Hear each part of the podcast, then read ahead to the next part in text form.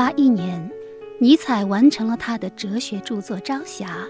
扉页上，他引用了印度《吠陀经》里的一句名言：“还有无数朝霞尚未点亮我们的天空。”这句话诠释了哲学作为一种工具给人的生活带来的慰藉。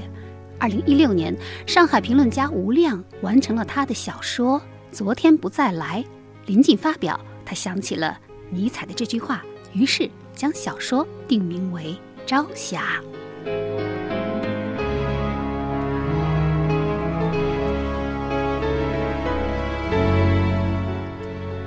听众朋友，大家好，这里是小凤直播室，我是小凤。二零一六年行色匆匆，读书四季榜只见春夏不见秋冬，转眼已经跨年。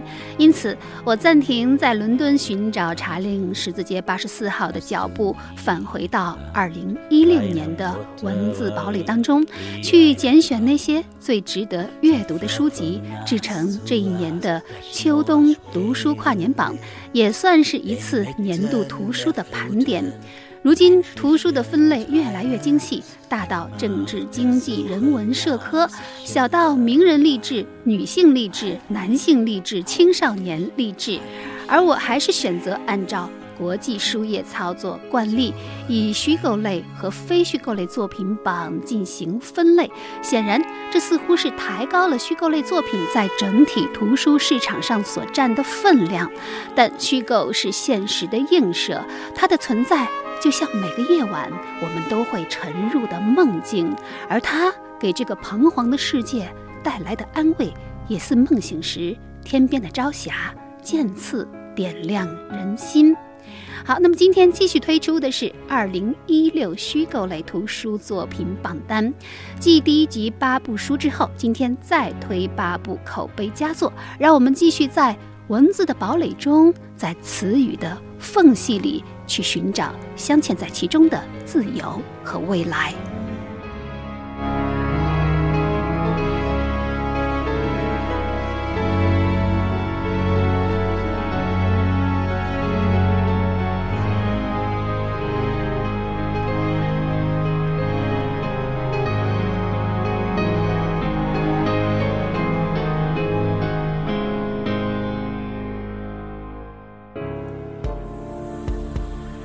刚过去的一年，哪些图书值得珍藏？哪些图书不能忽略？哪些图书启迪心智？哪些图书影响中国？书海漫漫，书香漫漫。您正在收听的是小凤直播室年度图书大盘点。小凤直播是二零一六读书盘点虚构类作品第九种《望春风》，作者格非，由译林出版社二零一六年六月版。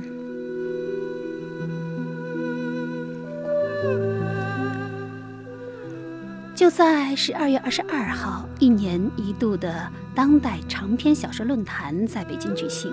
经过现场综述、评议、投票等环节，格非的《望春风》、贾平凹的《菊花》、葛亮的《北渊》、方方的《软埋》、傅秀莹的《陌上》获评二零一六年度五家长篇小说，其中《望春风》更是一举夺得了最佳长篇小说的殊荣。评论称。这是格非的文学还乡，他重返时间的河流，描写江南乡村半个多世纪的历史运动，并展现它可能的未来，也让我们获得了一个重新审视现代乡村伦理和历史变革的机会。至于时代长河背景的桃花源气象，如《清明上河图》般娓娓道来的手卷写法，格非在《望春风》中描绘乡土中国的活色生香。他发现。普通人的高贵品质，定格日常生活的瞬间永恒，同时也为读者打开一个小小的山口，仿佛若有光。回望春风，风中一个桃源梦。望春风故事的发生地是一个叫如里照的江南小村。小村历史悠久，风景如画，号称祖先是世代攒英的高门望族。这里不仅有着一望无际的桑田，有建于宋代的古刹半塘寺，还有充满着传奇色彩的三张古琴、枕流、庭云和碧起台。作为一处胜景，村子不仅民风淳朴、人情具足，而且古韵犹存。给陈毅弹过琴的赵梦书，算得上是村里的文化名流。住宅名焦雨山房。赵西光在村里有刀笔之称，帮人写文书可以暗藏杀机，还可以观天象。预知村里的时局变化，村里还有一个外姓人，人称唐菩萨的唐文宽。解放前夕落脚于此，是个独臂中年人，会讲古书，讲的人迷而忘返。王曼青曾是个貌美如花的妓女，如今也沾染了诗书才气。村里的宅院更是姹紫嫣红，有经年不败之景，四时不谢之花。这样的盛景，近乎一座桃花源。在如里赵村，似乎天大的秘密都能守得住。就这样，小村平安地度过了解放初期，在浩劫岁月中维持了完整。然而，却又在。时代变迁中悄然离析。格非以一个少年小呆子的视角，刻写村庄由简朴内敛到逐渐变化的全过程。二零一五年的时候，第九届茅盾文学奖给了格非，颁奖词中说：“格非的江南三部曲。”以对历史和现实郑重负责的态度，深切注视着现代中国的壮阔历程。而二零一六年的《望春风》仍然延续了注释的主题，只不过这一次聚焦的是一座村庄的流变和消失。格非一九六四年生，江苏丹徒人。清华大学文学教授，那对于每一个中国人来说，乡村是无可回避的精神源泉。微缩五十年时代变迁，演绎幽微处世情人性，就让望春风带你完成一次。几乎不可能的返乡之旅吧。以上为您介绍的就是格非的作品《望春风》，当代年度最佳长篇小说，同时也是各大媒体年度十大好书的青睐之选。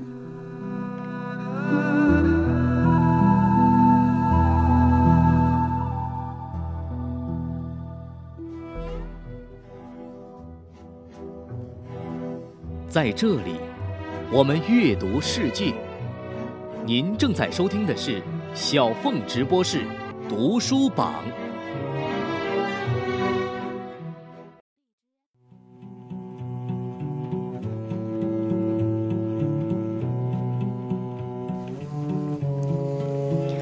小凤直播室二零一六读书大盘点虚构类作品第十种。贝克特全集，作者萨米尔·贝克特，由湖南文艺出版社二零一六年八月版。一九九九年，小凤直播室刚刚开播不久，有一位在中戏读大三的试验学弟张挺来节目做客，他带来的一本书正是贝克特的戏剧《等待戈多》。等待戈多，它比莎士比亚和易卜生的戏剧还要高。因为莎士比亚和易卜生的戏剧，它作为一种戏剧艺术，它的确是达到顶峰了。但是从来没有一部，在之前从来没有一部，它能够反映整个一个世纪的一个世纪的人类情怀，一个世纪的人文的理想，一个世纪对时间、对空间、对灵魂以及等等控制我们的东西所表达的是很深的恐惧感。那这个戈多究竟是谁呢？戈多的猜测非常多，实际上就最多的一种猜测就是上帝 God，G O D 嘛。但是有人就这个事情问过贝克特，贝克特的回答是非常有趣的。贝克特说：“如果我知道戈多是谁，我就让他出来了。”那么这个戏我知道，呃，张婷你是呃排过这个戏对吗？我曾经排过。你在其中演谁呢？我是演的是弗拉基米尔，弗拉基米尔和艾斯特拉港这两个角色呢，我们当时是互串。等待戈多第一次写的时候。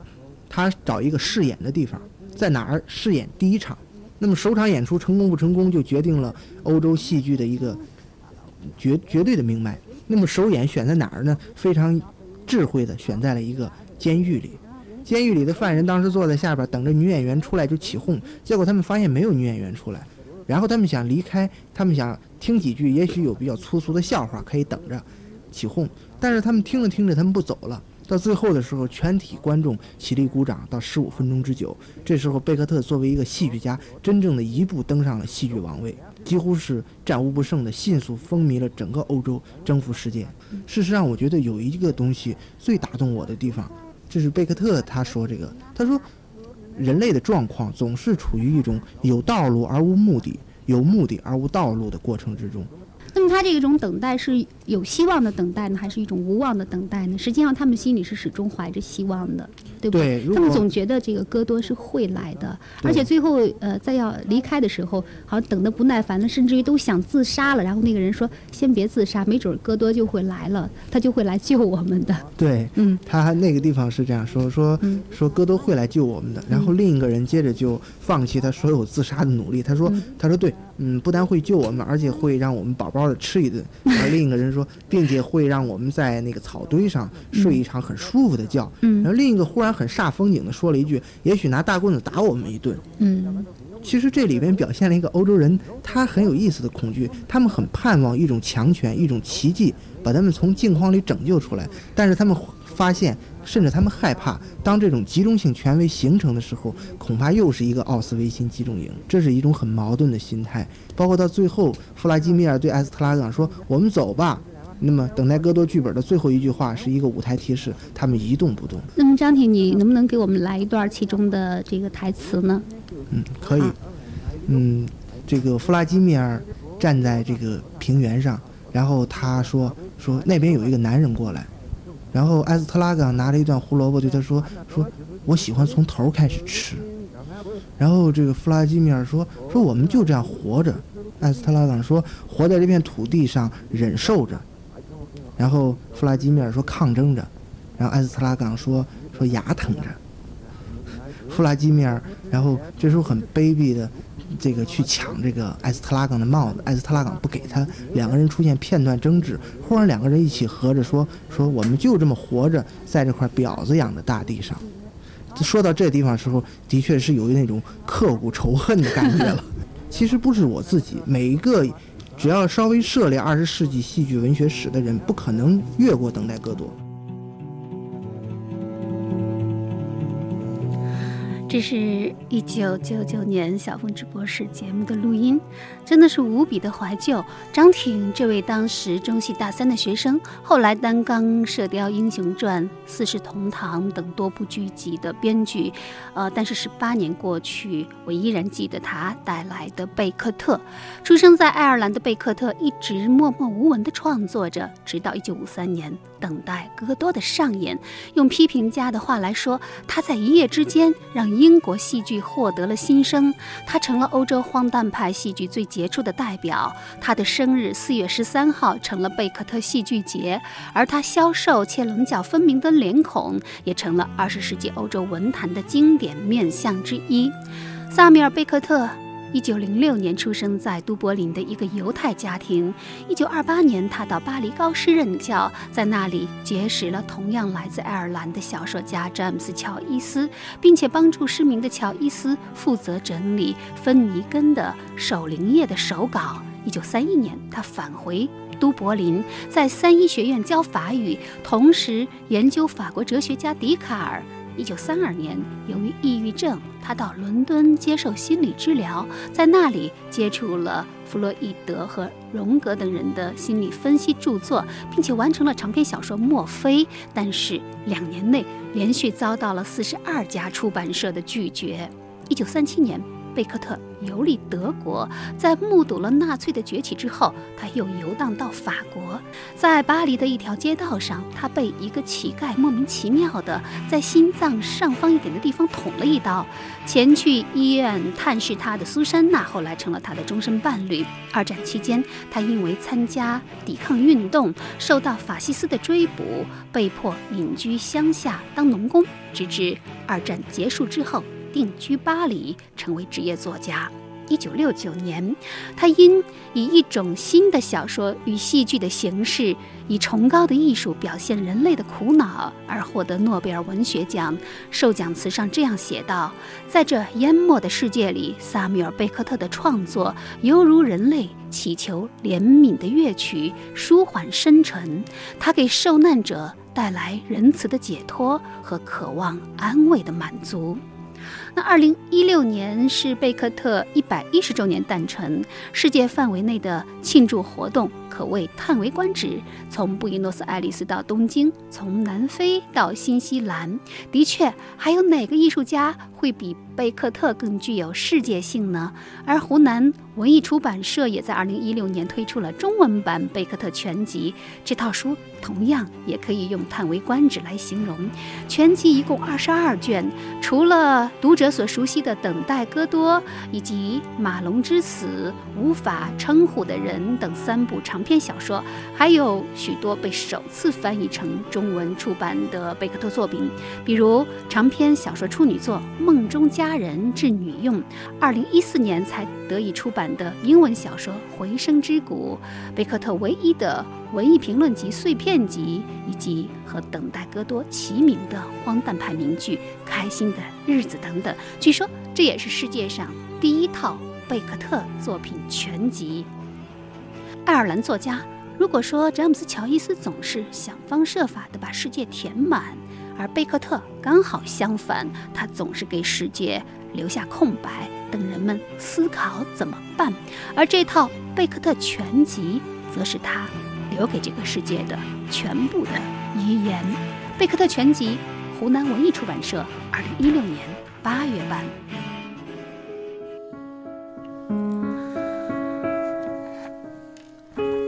小凤直播是二零一六读书盘点虚构类作品第十一种，不属于我们的世纪，作者马修·托马斯，由广西科学技术出版社，二零一六年八月版。一三年的时候，一个叫做马修·托马斯的名字轰动了整个伦敦书展。著名出版社西蒙·舒斯特以超过一百万美元的天价买下了他的小说。不属于我们的世纪的版权，这部被誉为大师级处女作的小说一经上市，立刻席卷文坛，同时入围了包括《卫报》首作奖在内的多个大奖提名。好莱坞的第一文学制片人斯科特·鲁丁也买到这本书的电影版权，有意让凯特·布兰切特出演女主角艾琳，而他此前。担任制片的作品包括《布达佩斯大饭店》《龙纹身女孩》《老无所依》等众多的超级电影，不属于我们的世纪。这是马修·托马斯的一部带有自传色彩的作品，故事围绕着爱尔兰裔的美国女人艾琳的一生展开。艾琳从小就跟随她的爱尔兰移民父母生活在皇后区的一间公寓里。长期的艰困生活，让她一心想要彻底离开这个弥漫着喧闹和心酸的地方，去创造属于自己的一切。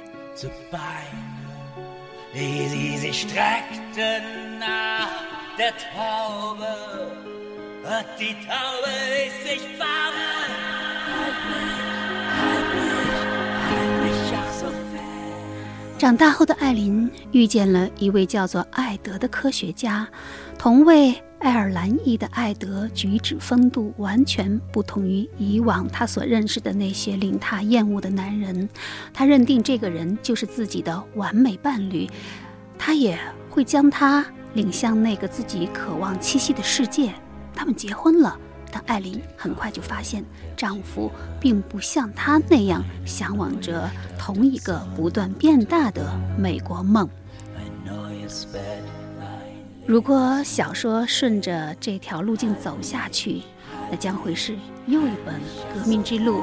夫妻双方渐因理念的不同走入分歧，在婚姻外寻找慰藉，在婚姻内戴着面具得过且过。但是。小说在中途戛然而止，花开两朵，各表一枝，将阿尔兹海默症引向了这个家庭。马修·托马斯通过艾琳的视角展开艾德的病症。刚开始只是看到艾德各种莫名其妙的表现，渐渐感到他变得不太一样的性情。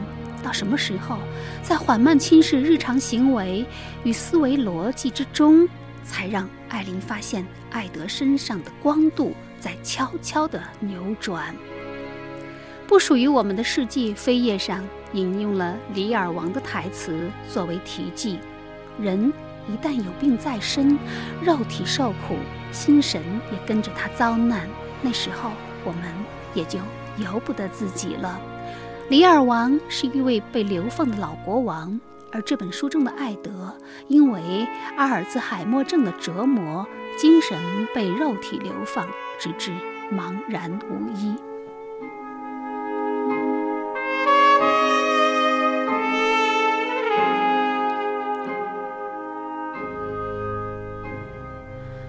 阿尔兹海默症又叫早老性痴呆症，它的残忍就在于对生命力逐步的蚕食，就像大脑被渐渐冻住，让你每一天、每一刻、每一秒都发现自己的一部分在彻底消失，永不回返。阿尔兹海默症是对艾琳一家的考验，要如何接受疾病带来的身心摧残，身体上的、经济上的和心理上的。在疗养院里，看着日渐迷失自我的艾德，妻子和儿子耐心地向他讲述他曾经记忆中的世界的每一处细节。托马斯的文字淋漓尽致地刻画了普通中产阶级家庭的现实矛盾和痛楚。这本史诗色彩的家庭小说。流动着深沉而动人的情感，更浓缩着美国社会半个多世纪以来的民生百态和人事变迁。在生命的尽头，我们总会被什么东西衡量这一生？以上为您介绍的就是一部现象级的处女作，不属于我们的世纪。作者马修·托马斯，翻译黄瑶。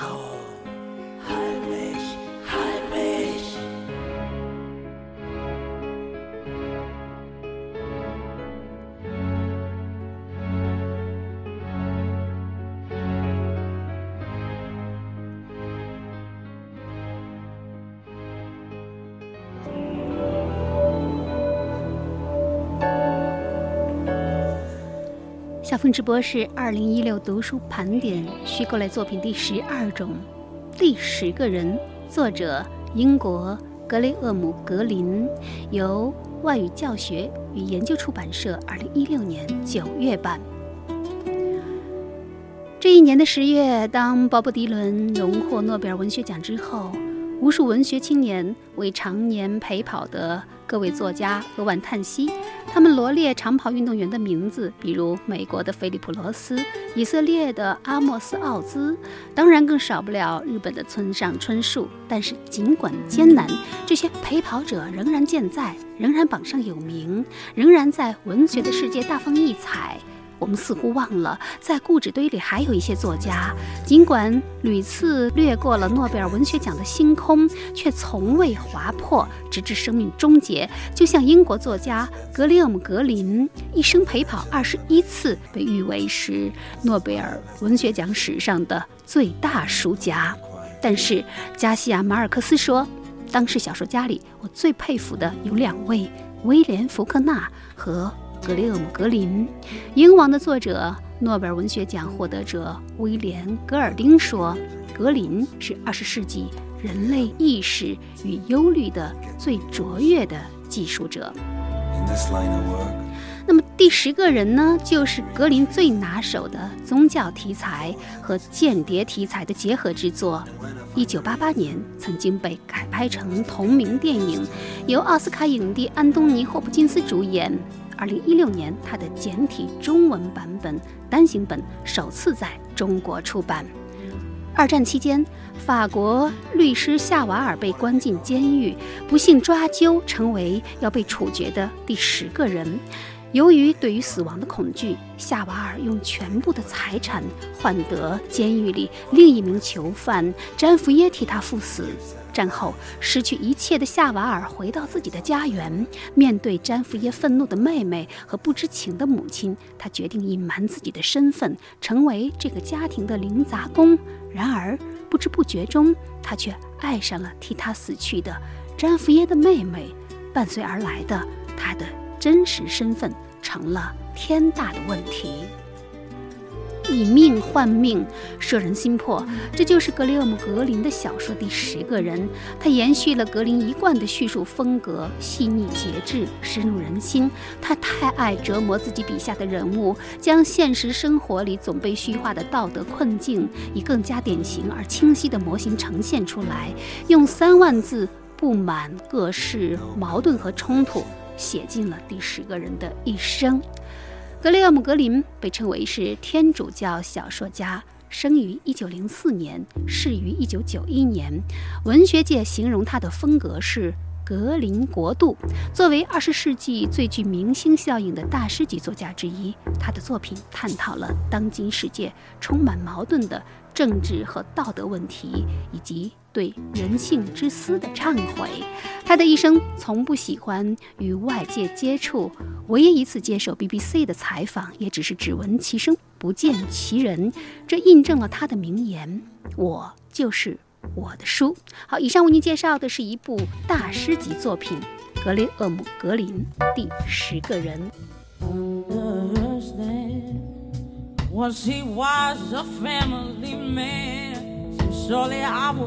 Never ever go through it first hand.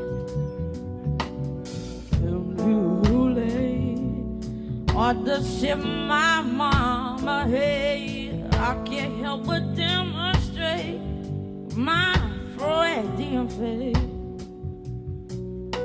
My boy for taking your. History repeats itself it fails to die. An animal aggression is my downfall. I don't care about what you got. I want it all. I just picked up at my head and shoved under my bed.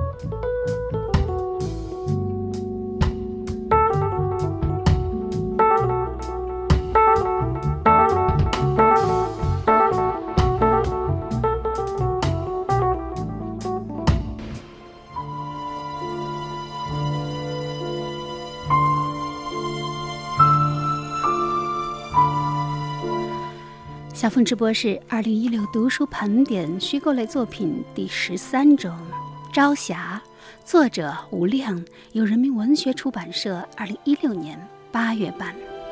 这是一部节奏令人目不暇接的小说，一部评论家中的评论家写给作家中的作家的小说。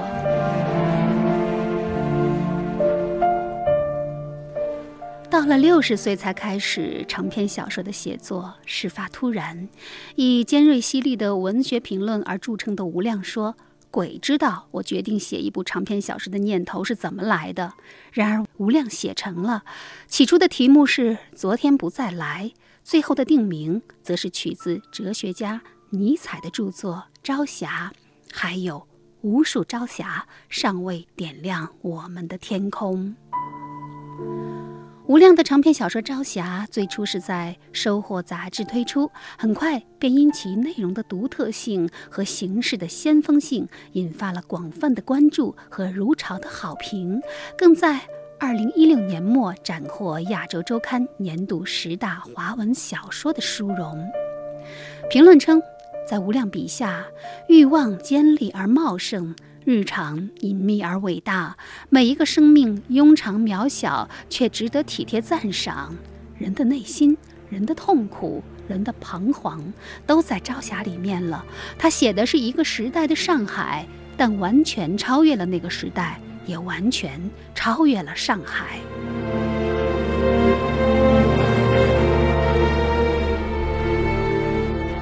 《朝霞》讲述的是上世纪六七十年代。一个隐秘的上海，一群无处藏身的人，敏感与自觉心灵的精神史。邦斯舅舅这个巴尔扎克小说里的人物，被吴亮拿来做了小说《朝霞》主人公的名字，隐含着对于巴尔扎克的致敬。邦斯舅舅回到溧阳路麦家里的那年，已经六十五岁了。朝霞。从这样的一句话开始，探秘一座城市的精神秘史，一段长于此生的回忆。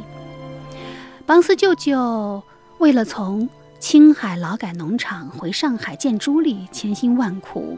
马利克逃出新疆，牛皮筋似乎哪儿都不去。沈浩沿着长江深入测绘的同时，逐步深入自己的内心。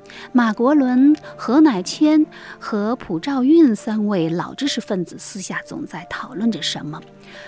另一个主人公阿诺及其伙伴整天生活在漫无边际的聊天和格格不入的闲言碎语之中。这是一部难以分类的城市小说，它几乎是怀念的、伤感的与咏叹调似的。关于那个时代，关于归来，关于离散，关于疑惑，关于等待。朝霞是写年代的小说，但是它又不同于一般的年代书写，而是对上世纪六七十年代社会生活场景在文学作品中的一次修补和复原。相对于过往小说中有关那十余年的记忆多是红色书写，显见那一时期的社会生活场景，在朝霞中呈现的则是市民生活的另一面。该上班的上班，该骗病假的骗病假，该读禁书的读禁书，该偷听西洋音乐的偷听西洋音乐，甚至也不乏偶尔吃一顿西餐打打牙祭，甚至邻家同学的家长还偷偷情。在一片赤色的折射下，橙黄绿青蓝紫一干色调渐次闪烁。陈丹青说：“这本小说写出了一个被淹没的上海。说起上海。”大家会想起上世纪三十年代张爱玲、苏青笔下沦陷的上海，到了八十年代出现了王安忆、孙甘露等人重新描述上海，中间从五十年代到七十年代的叙述完全中断了，一个革命时期的上海。吴亮写出的正是从来没有被真正说出来过的七十年代的上海，而朝霞。这也是一部画出来的思绪体小说，里面的每个人物都头顶天光，心怀诸相，都仿佛隔了岁月，在历史现场独白与对话。小说中布满了用言辞构造的图片：错票、全国山河一片红，一份只有四版的参考消息，爱妃家的桃红色沙发，玛丽克家的唱片，邦斯舅舅在兰州吸食的水烟，阿诺渴望看到的南码头。被公司合营后的布店等等，像影片一样不停地在眼前放映，带着日常的体温和气息。这种属于人的气息，仿佛可以穿透到任何一个时代，最后形成的是一座精神之城，一座言辞中的城市。格非评论说，吴亮的作品让他找到了一种很长时间没有看到的巨大的力量，一种特别重要的。野蛮的力量，而作家杨庆祥则评论说，这部小说是一种理想的极致的表达，是小说本身在形式和内容上的一次出轨，它挑战了我们现在继承的小说美学的想象。吴亮一九五五年出生于上海，一九八一年开始发表作品，是中国最早提出先锋派文学的批评家。他对马原、孙甘露等人的评价几乎构成了经典。曾经担任上海文化的主编，著有多部文论随笔集。我对他印象最深的还有两件事儿：一是他曾经娶过美女作家赵波。另一件事儿，则是在和新左派汪晖的论战当中，孜孜不倦地为他的论敌勾勒形象，非常性情。好，以上为你介绍的就是《朝霞》，一部衡量你智商和测量你视野宽度的小说。它丰沛的能量，你打开任何一页，就能汩汩地流淌，就像《朝霞》腰封上的一句话：“你如喜欢，就会终生喜欢它。”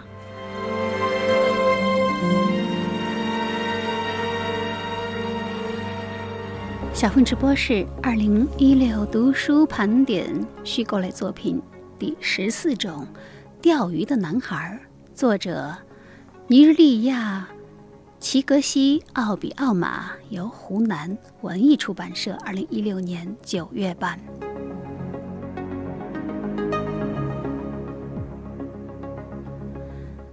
当我想起我们的故事。想到从那天早晨开始，我们这从未分离过的一家人分开了。我真希望，即便过了二十年也是如此。父亲不曾收到那个调动通知，一切都井然有序。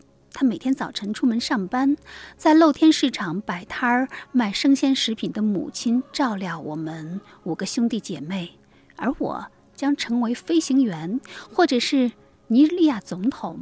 或者是大富翁买得起直升飞机，因为未来在我们手中，未来是一块空白的画布，什么都有可能。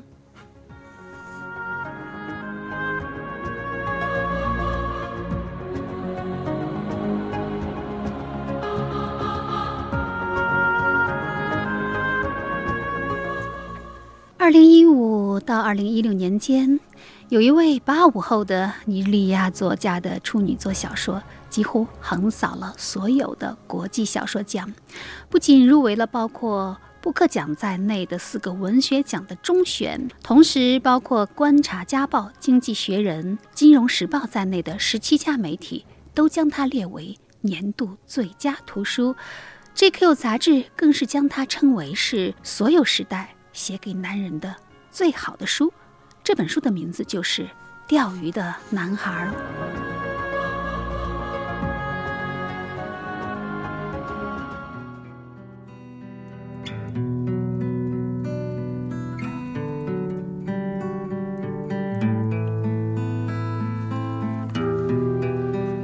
上世纪九十年代的尼日利亚，在小镇阿库雷生活着主人公本杰明和他的哥哥们，因为父亲被调动工作。摆脱约束的四兄弟为寻找乐趣，偷偷地外出钓鱼。这条河流曾经是圣河，现在却塞满垃圾，污秽而危险。他们在那里遇见了疯子阿布雷。疯子预言，最大的孩子伊肯纳将会死在他其中一个弟弟的手中。这个可怕的预言在亲兄弟间埋下了怀疑的种子，撕裂了曾经亲密无间的兄弟纽带。信任逐步破裂，并随之引发了一连串不可控制的、具有悲剧色彩乃至超自然的神秘故事。整本书通过最小的弟弟一个九岁男孩天真的视角，完整而残酷地讲述了四兄弟情谊如何一步步被撕毁，一个幸福的家庭如何一步步走向毁灭的全过程。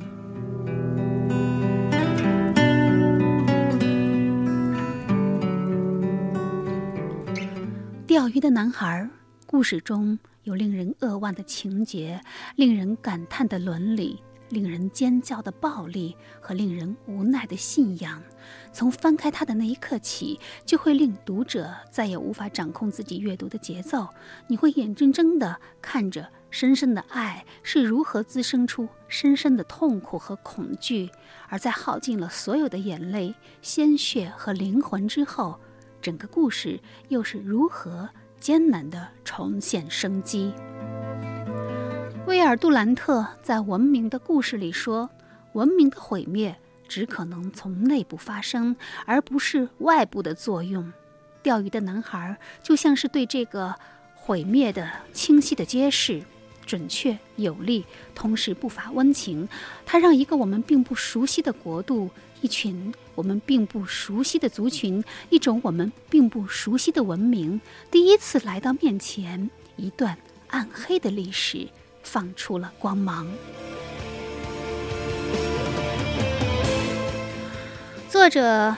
奥比奥马解释这个故事的灵感源于2009年他和父亲的一通电话。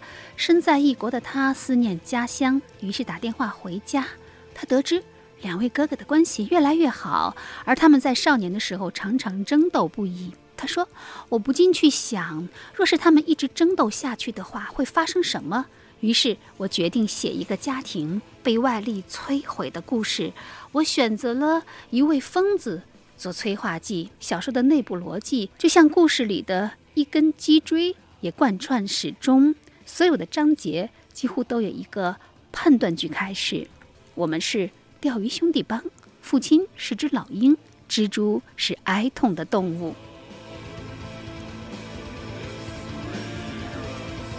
钓鱼的男孩，同时这也是一部带有政治隐喻的小说，它将文化信仰。和人性的冲突浓缩在家庭内部，以此来隐喻上世纪九十年代尼日利亚的政治、经济和宗教方面的种种矛盾，以及非洲文化内在的原生美。这也是奥比奥马试图表现的更为宏大的主题。他说：“我希望通过这部小说，对非洲，尤其是对尼日利亚的社会政治形势来加以评论。”《纽约时报》这样评论道。奥比奥马在这个极富人性的非洲故事中展现出来的营造戏剧张力的才华，无疑他是非洲文学之父阿契贝的接班人。而史上最年轻的布克奖得主《发光体》的作者埃莉诺·卡顿说：“这本小说只能用令人敬畏来形容，它散发出生命的活力，负载着死亡的重量。不论是……”文字风格还是故事的原始力量，都让人目眩神迷。很少有小说真正具备神话的力量，《钓鱼的男孩》绝对是这样的一本书。而更多的媒体则用《钓鱼的男孩》来媲美那部风靡世界的阿富汗小说。追风筝的人，齐克西·奥比奥马，一九八六年出生在尼日利亚城市阿库雷，现居美国，毕业于密歇根大学，现在是在美国的一所大学里担任创意写作助理教授。一个让人欲罢不能的故事，一个令人伤痛却终获救赎的故事，来自尼日利亚的作者奥比奥马的小说。钓鱼的男孩由湖南文艺出版社出版，翻译吴晓珍。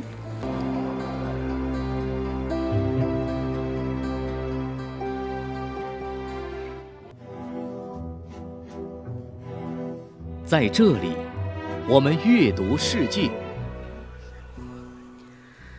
小凤直播室二零一六读书盘点虚构类作品第十五种，《人鼠之间》，作者约翰。斯坦贝克翻译李天琪，由上海文艺出版社二零一六年一月出版。一片拥挤的农工宿舍，一间堆满金黄稻谷的谷仓，一座居住着孤独黑人劳工的铁皮屋，一片溪水流过的树林，在百老汇话剧《人鼠之间》里，这四个简单的场景。承载了关于梦想和现实的探讨，以及梦想破灭后灰色的悲伤。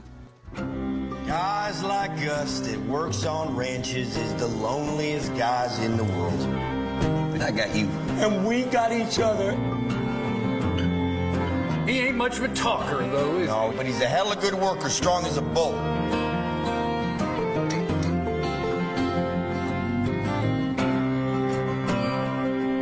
A guy goes nuts if he ain't got nobody. 这就是百老汇话剧《人鼠之间》的一个 极简短的预告片。《人鼠之间》的作者斯坦贝克，这位曾经获得1962年诺贝尔文学奖的美国作家，在中国的知名度并不高。1960年，几乎与在路上同一时期，他驾车上路，写作了非虚构作品《横越美国》，行走一直是他的小说中的主题。在他获得普利策奖的小说《愤怒的葡萄》里，刑满出狱的汤姆和曾经的传教士凯西相遇在1930年代的大沙窝。他们用一辆老旧的卡车载着一群穷苦的人，一路尘土飞扬地往西部去。那么，和凯鲁亚克充满浪漫色彩的在路上不同，斯坦贝克笔下的在路上充满着无尽的困苦和绝望。他出生在一个中产阶级的家庭，上的是斯坦福大学。与穷苦生活毫不沾边儿。然而，大学时代的牧场和修路队的劳动经历，让这个中产阶级的儿子熟悉了美国底层人民的生活，也将灰蒙蒙的大萧条时期描绘得丝丝入扣，让人心碎。人鼠之间的故事发生在一九三七年，涵盖的时间不超过三天，地点是美国加州的一个牧场。两个相互扶持的好朋友，一位是精明的乔治，一位是轻度智障儿雷尼。雷尼身材高大，心地单纯，但因为社会适应较差，老是犯错，搞得两个人无奈的到处换工作。在富人泰勒的牧场里，他们努力工作，编织着梦想。乔治答应雷尼，如果他听话，不闯祸的话，将来就可以为自己照顾一窝的兔子。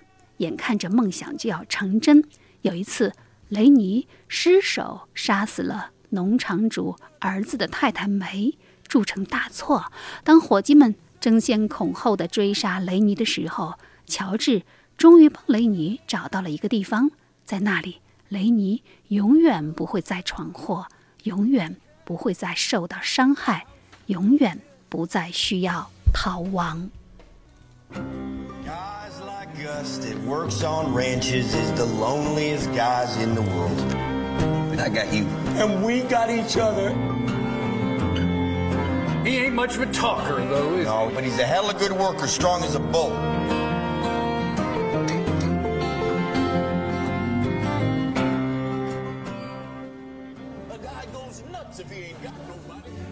斯坦贝克的《人鼠之间》小说出版之后，曾经由于语言亵渎、带有攻击性，并且有种族主义倾向而被视为禁书。一九六二年，他因这部小说获得诺贝尔文学奖。如今，《人鼠之间》已经成为全球拥有两百多种。语言版本的不朽经典，并且入选 BBC 读者票选英国人最喜爱的一百部小说，以及全美图书馆联合会二十一世纪最具挑战的书。据说，在英国普通中学教育证书的考试当中，百分之九十的答案是来自《人鼠之间》等三本书。他还曾经五次被改编成影视剧，三次被改编成舞台剧，更是百老汇的常青剧目。约翰·斯坦贝克，一九零二年出生在加利福尼亚州。二次世界大战之后，曾以纽约先驱论坛报战地记者的身份去过英国、北非和意大利。一九六八年十二月二十一号，他因心脏病发作而逝世，终年六十六岁。人鼠之间的名字，则是源自英国著名诗人彭斯的诗作《写给小鼠》：“小鼠啊，失望。”不只是你的命运，人的远见也一样成为泡影。人也罢，鼠也罢，最如意的安排也不免常出意外。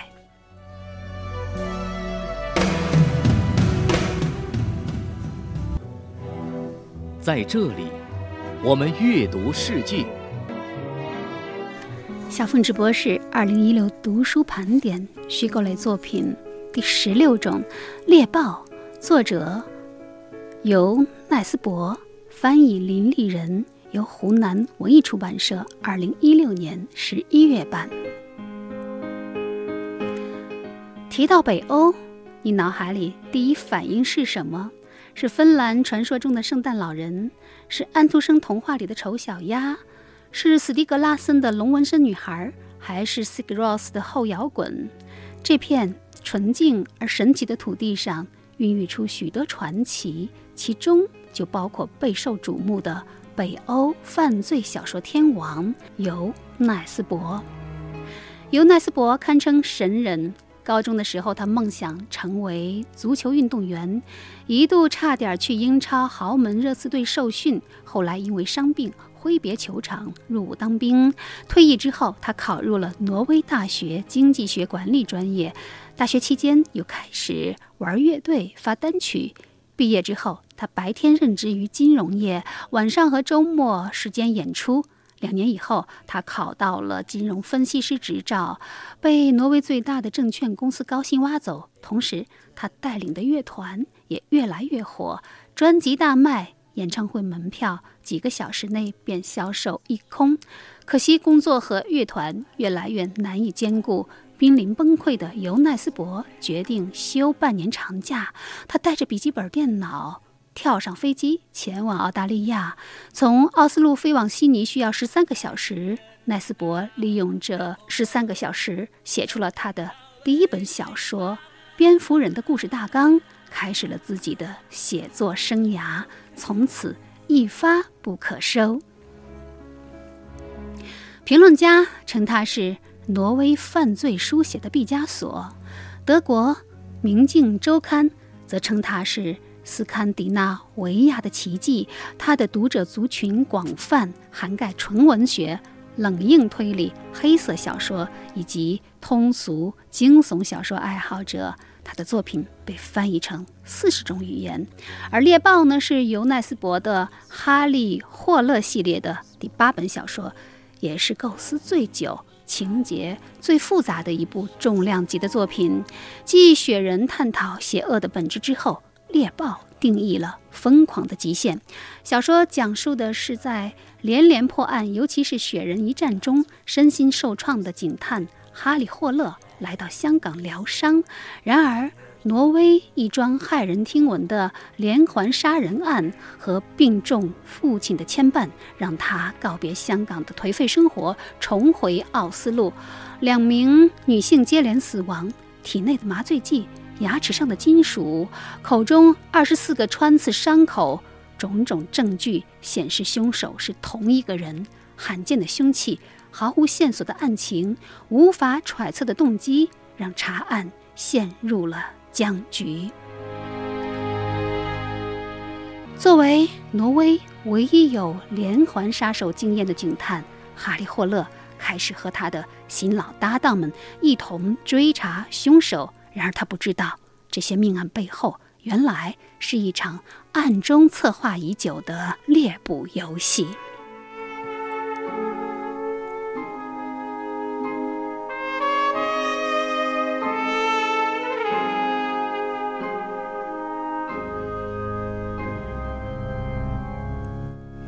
那人犹如一只豹，在黑暗中悄悄接近猎物。然而，真正的豹。不仅是隐形、无声的猎人，还能让猎物自投罗网。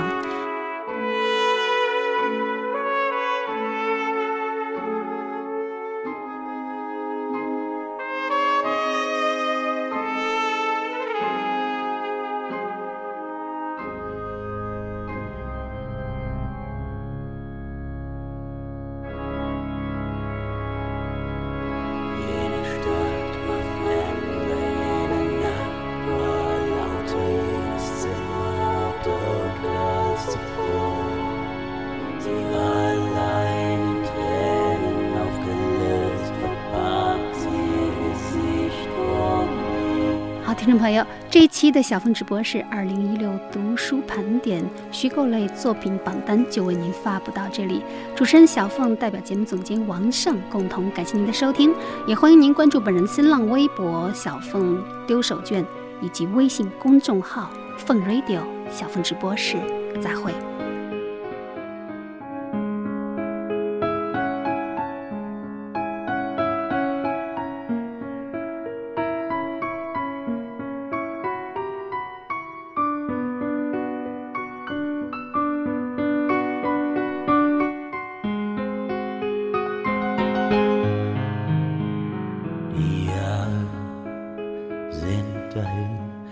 Jener Nacht hab ich meine Mutter nicht gesehen. Ein eigenes Dach, ein eigenes Bett. Und ich liebe meine Frau und ich küsse meinen Sohn. Bei aller Liebe, die mich heute umgibt, vergesse ich nie jenes Blut, das ich vergoss.